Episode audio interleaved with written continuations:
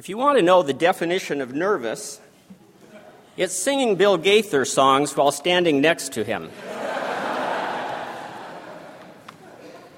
In fact, I noticed that he didn't have a worship folder. And as we started to sing that first song of his, I started to hand my worship folder to him. then I realized he knew it by heart. Now, Dean Still asked me to preach today for one reason, and that is he knows I'm a big Bill Gaither fan. How big of a Bill Gaither fan am I? It didn't take more than a minute to find this. It wasn't stored away in a box somewhere. So I'm going to ask Bill Gaither if he will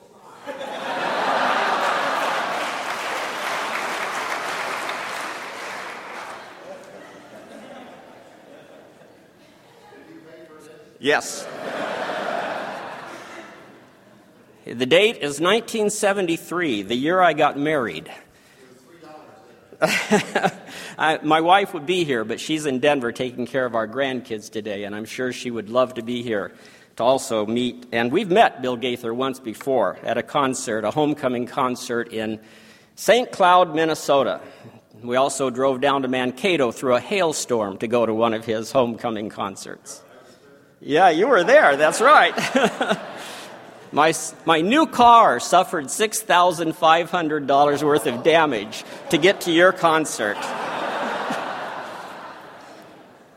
well, I'm grateful to be asked to speak this morning, and it is a real privilege to be here and to meet Bill Gaither again, even though he doesn't know me from Adam. I consider him and many of the others on the homecoming videos, all of which I own, by the way, uh, uh dear friends and even family members in a way.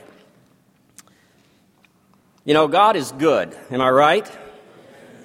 About a week ago, I was struggling with this subject of my sermon today, and I was thinking, God, do, should I really preach on certainty and doubt in that chapel?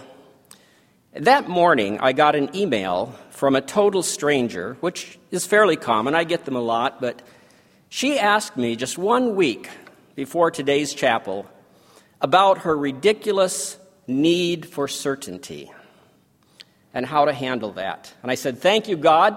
There's my confirmation. The subject that you gave me to speak on today is the right one. My text today is from Proverbs 3 5, and we all know it by heart. Trust in the Lord with all your strength, with all your heart. Lean not to your own understanding. In all your ways acknowledge him, and he will direct your path. One of my favorite movies, one of the few that always makes me laugh out loud when I see it, is the 1991 Billy Crystal comedy classic City Slickers. One scene in that movie seems to form the central message of the comedy.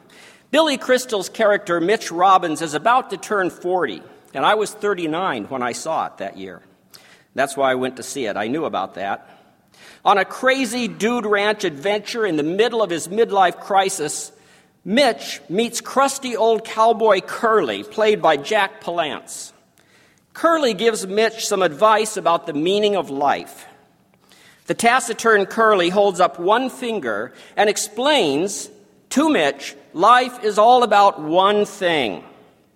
He never tells Mitch what that one thing is, leaving it to him and to us to search for that one thing that will help him and us overcome the midlife crises we all face sooner or later and find renewed meaning and value in life.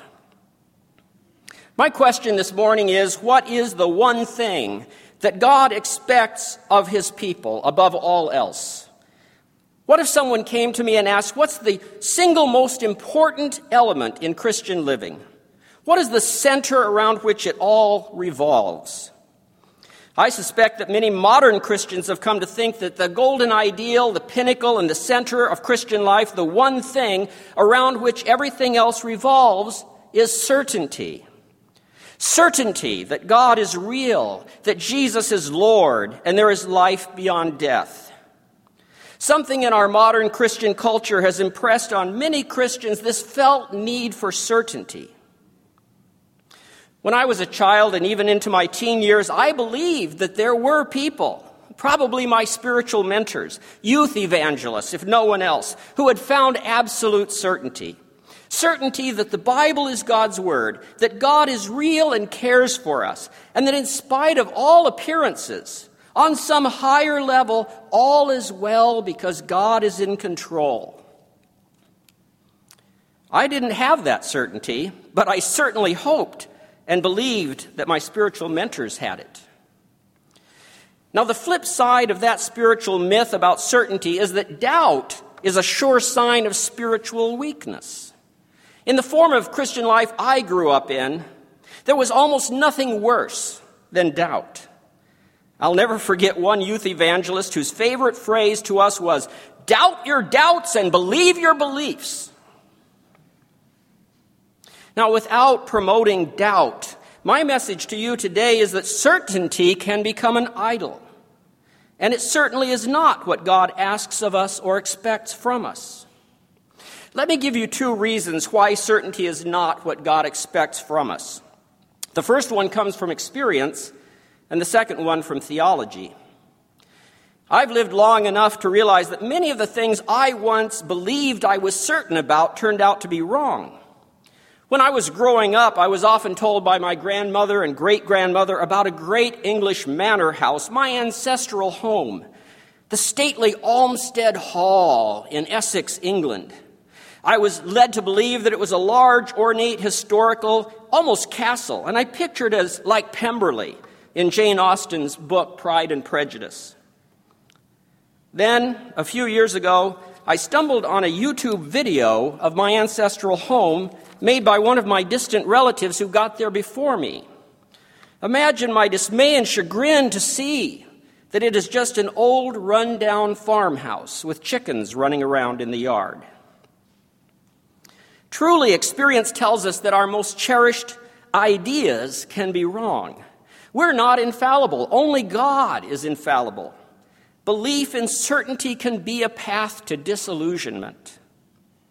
The second reason is more theological in nature, and that has to do with what God wants with us. What God wants with us is not certainty of the mind, but fellowship and communion. But you see, certainty is actually foreign to fellowship.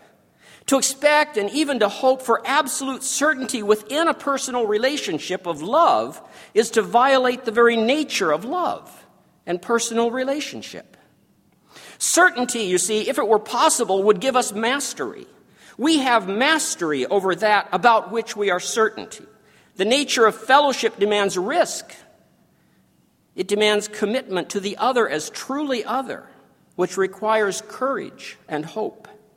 And certainty excludes all that. Where does this rage, this obsession for certainty come from? Why are so many of us Christians obsessed with finding and possessing certainty? Well, it doesn't come from the gospel, but from the Enlightenment.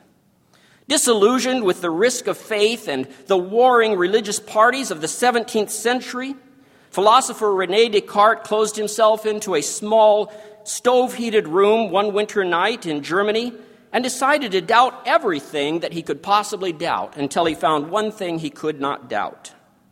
Well, every student who's ever taken Intro to Philosophy knows what that one thing was cogito ergo sum. I think, therefore I am. Descartes believed that he could not doubt his own existence, and from that he developed a whole philosophy of certainty, including alleged certainty about God based on his own existence. Now, one pundit has said that Descartes never met a Buddhist. That may be true. But it's quite a leap from being certain about one's own existence to certainty about God.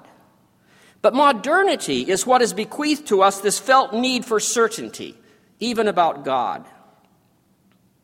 The Christian prophet of Denmark, Soren Kierkegaard, rejected the Enlightenment obsession with certainty as a form of idolatry and taught us that Christianity is not about mastery over, certainly not about certainty, but about faith.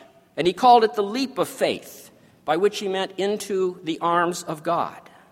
For him, as for Abraham and Paul, faith in God is risk, not security through certainty. But doubt is not the only alternative to certainty. Some misguided Christians making the mistake of idolizing doubt. Once they've discovered the myth of certainty, throw out trust with certainty. As God's people, we are called neither to doubt nor to certainty, but to trust. Often, however, we are like the city fathers of the English town of Windsor, another place in England I hope to get to. It's on my bucket list. In 1690, the city fathers commissioned famed architect Christopher Wren to design and build their new guild hall, like a city hall. Wren was famous throughout England and the world for St. Paul's Cathedral in London with its almost miraculous barrel vault ceiling unsupported by middle pillars. The city fathers planned to use the ground floor of their new guild hall as an open air farmer's market. And the second floor above it would be their town meeting room where they, the, tr- the city fathers, would sit and make their decisions. So they wanted that first floor, the ground floor, to be open sided with no walls. Wren presented the city fathers with his plan. It included a large, airy ground floor with several pillars on the sides, holding up the second floor, but no pillars in the middle to obstruct the view from the center. The city fathers rejected Wren's design, arguing that the second floor could not be supported without several pillars in the middle. Wren could not convince them of his ingenious design, so he eventually gave in and built the Guildhall with four large central pillars in the middle of the ground floor.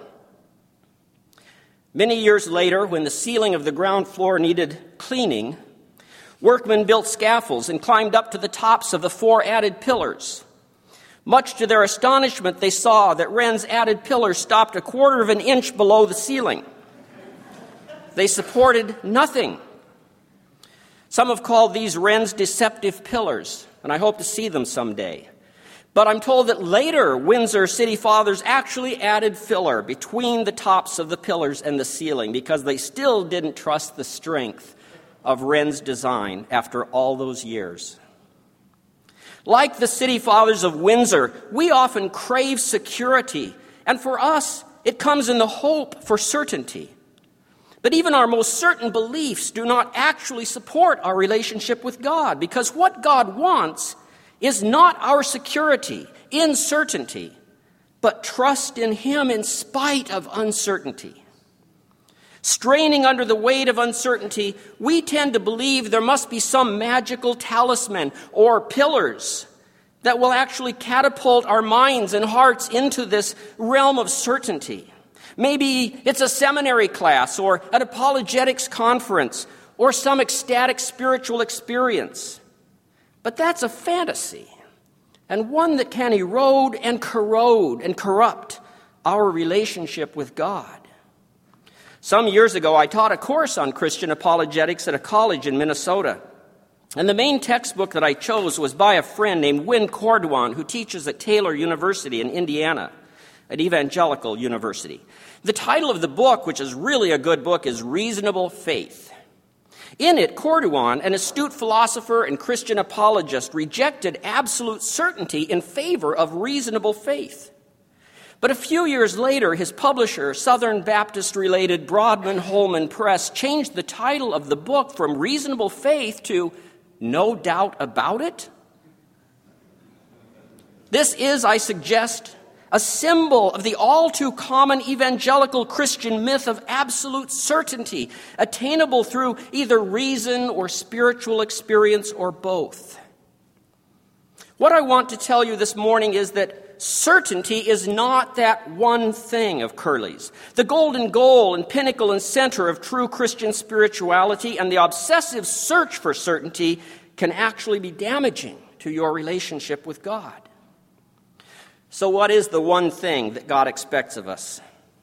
I believe it is simply trust. If God came among us today and had only one thing to say to us, I believe it would be, Trust in me. Now, this may be simple and even obvious. It may sound Sunday schoolish to you, and I'm not trying to be Captain Obvious here this morning. The problem is, though, that we often confuse trust in God with strong belief in doctrines or even achievement of certainty about God. And my whole message to you this morning is that trust is on a whole different plane than either doubt or certainty. And when Jesus told his disciples, Believe in me, he did not mean pull yourselves up by your mental and spiritual bootstraps and achieve certainty about me. He meant trust in me. You see, Peter's real test of his relationship with Jesus was not a series of doctrinal questions or the strength of his mental certainty. It was whether he could trust Jesus to keep him on top of the water. And as long as he kept his eyes fixed on Jesus, trusting him, like Jesus, he could walk on water. What made him sink was not doubt about a doctrine, but taking his eyes off Jesus and ceasing to trust him. Both doubt and certainty are mental states. They have to do with the mind, and while the mind is important, of course, a good gift from God to be used rightly, it's not the seat of spiritual life. The seat of spiritual life is the heart, the inner person, the core of your dispositions and loves. The heart is also the seat and the center of your will. A person does what the person loves. Fellowship comes from the heart more than from the mind, and God wants our trust from the heart more than cognitive certainty. The search for certainty in spiritual matters is a poor substitute for the risk of fellowship, which requires only trust. In fact, it's possible to think that you've achieved certainty and miss the trust necessary for true fellowship with God. In 1860, daredevil Charles Blondin, known as the Great Blondin, became famous the world over by walking across Niagara Falls on a tightrope. Eventually, to prove his great prowess, he pushed a wheelbarrow over the falls on the tightrope as an admiring crowd watched and cheered. After returning to the side where he began, Blondin asked the crowd if they believed he could push a man across the falls in the wheelbarrow. One man in particular shouted his confidence and his certainty that yes, that would be easy for Blondin. Blondin pointed at the man and said, Get in. Whereupon the man quickly disappeared through the crowd. Blondin's fan was theoretically, mentally certain of Blondin's prowess, but he lacked the practical courage to trust Blondin's skill. True faith, you see, is not theoretical mental certainty or a strong belief in propositions, as good as that can be. It's the practical courage to put your life in God's hands, trusting Him for your security. My message this morning that one thing in Christian life around which everything else revolves is trust raises inevitable questions such as why trust God? Trust God for what? And what are the benefits of trusting God? Well, first of all, trust God because God has shown himself worthy of our trust. And if that doesn't get an amen, I don't know what will. Thank you. God's steadfast love for his people, demonstrated conclusively in the Exodus and the cross and the resurrection of Jesus, is more than enough to justify trust in him. But also, God has shown himself faithful to us by forgiving us, giving us peace and joy and hope in spite of life circumstances. When I was a kid growing up in church, we had testimony time.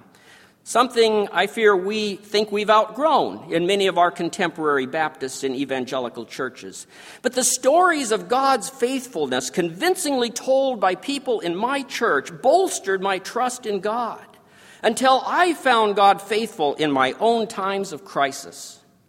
And if you struggle with trusting God, what you need is a close personal relationship with Jesus, which comes through the Holy Spirit.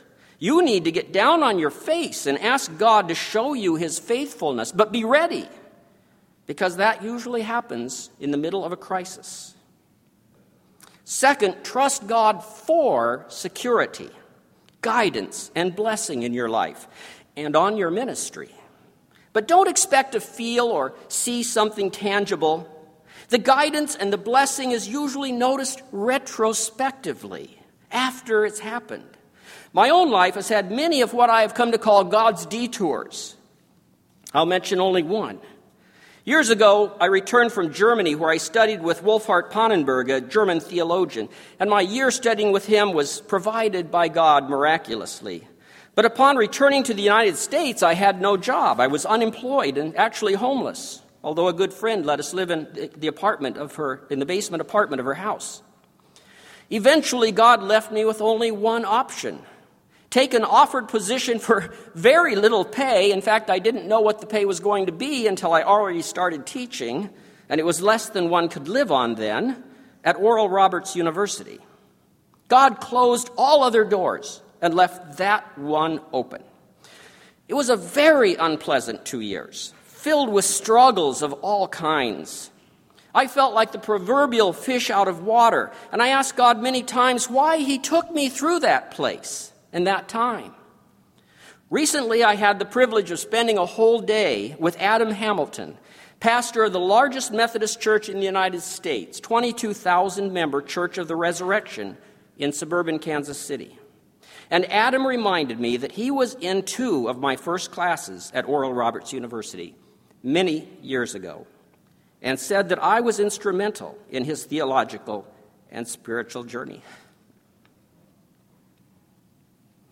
I can now look back on those two difficult years and know them as God's detours. He brought me through them and made good of them. As you face into your future in ministry, expect detours now and then and trust God in them. Trust God to do what in them? Third, one of the benefits of trusting God is believing that God will bring something good out of even, even the seemingly most terrible circumstances. If I may paraphrase Paul, all of life's circumstances can work for good for those who trust God in them. A major benefit and a blessing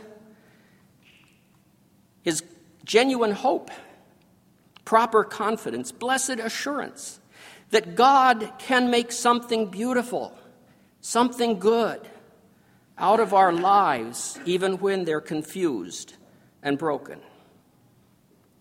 One turning point in my own spiritual and theological journey in life came as I watched and listened to Bill Gaither sing one of his own compositions on a homecoming video. During a brief time of testimony during the taping, several homecoming friends, gospel musicians, shared their struggles with doubt, what Martin Luther called his frequent Anfechtungen, attacks of spiritual anxiety.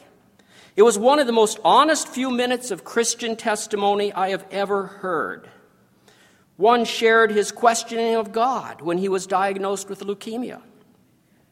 Another one told of his occasional moods of depression. As an elderly person, he faced his own inevitable demise. Then Bill sat at the piano and sang this song that so beautifully expresses my message to you this morning.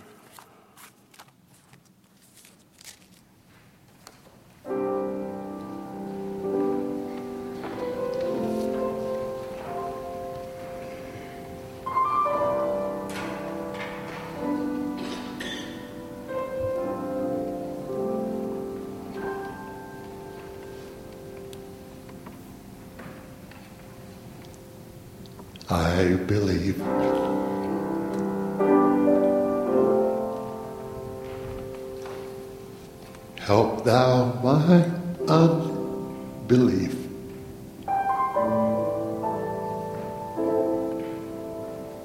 I take the finite risk of trusting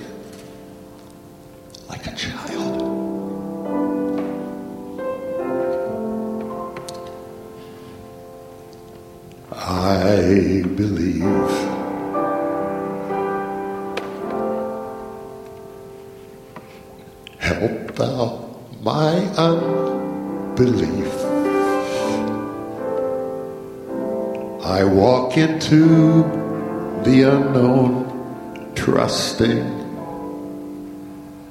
all the while.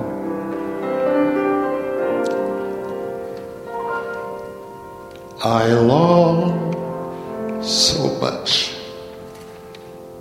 to feel the warmth that others seem to know.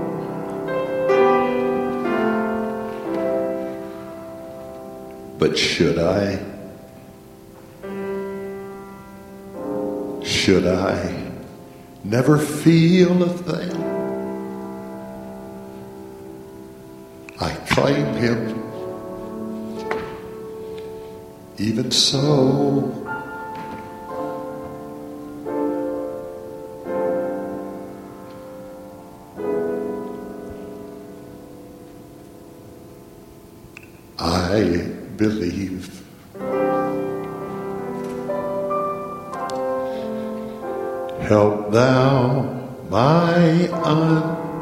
unbelief. I walk into the unknown, trusting all the while.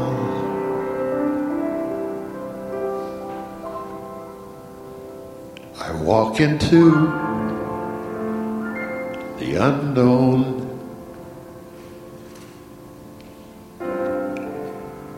Trusting.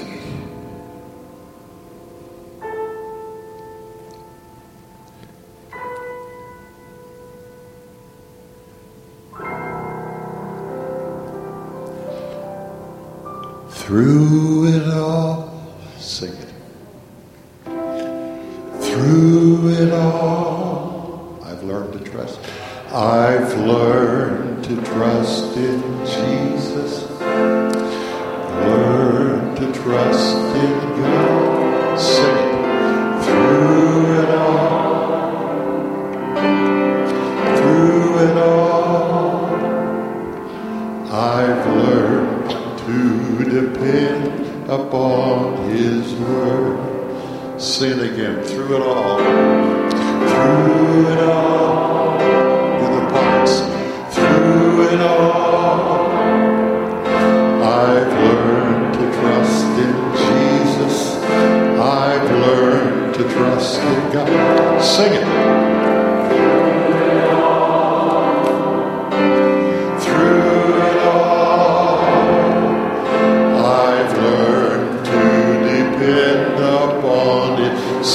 one more time.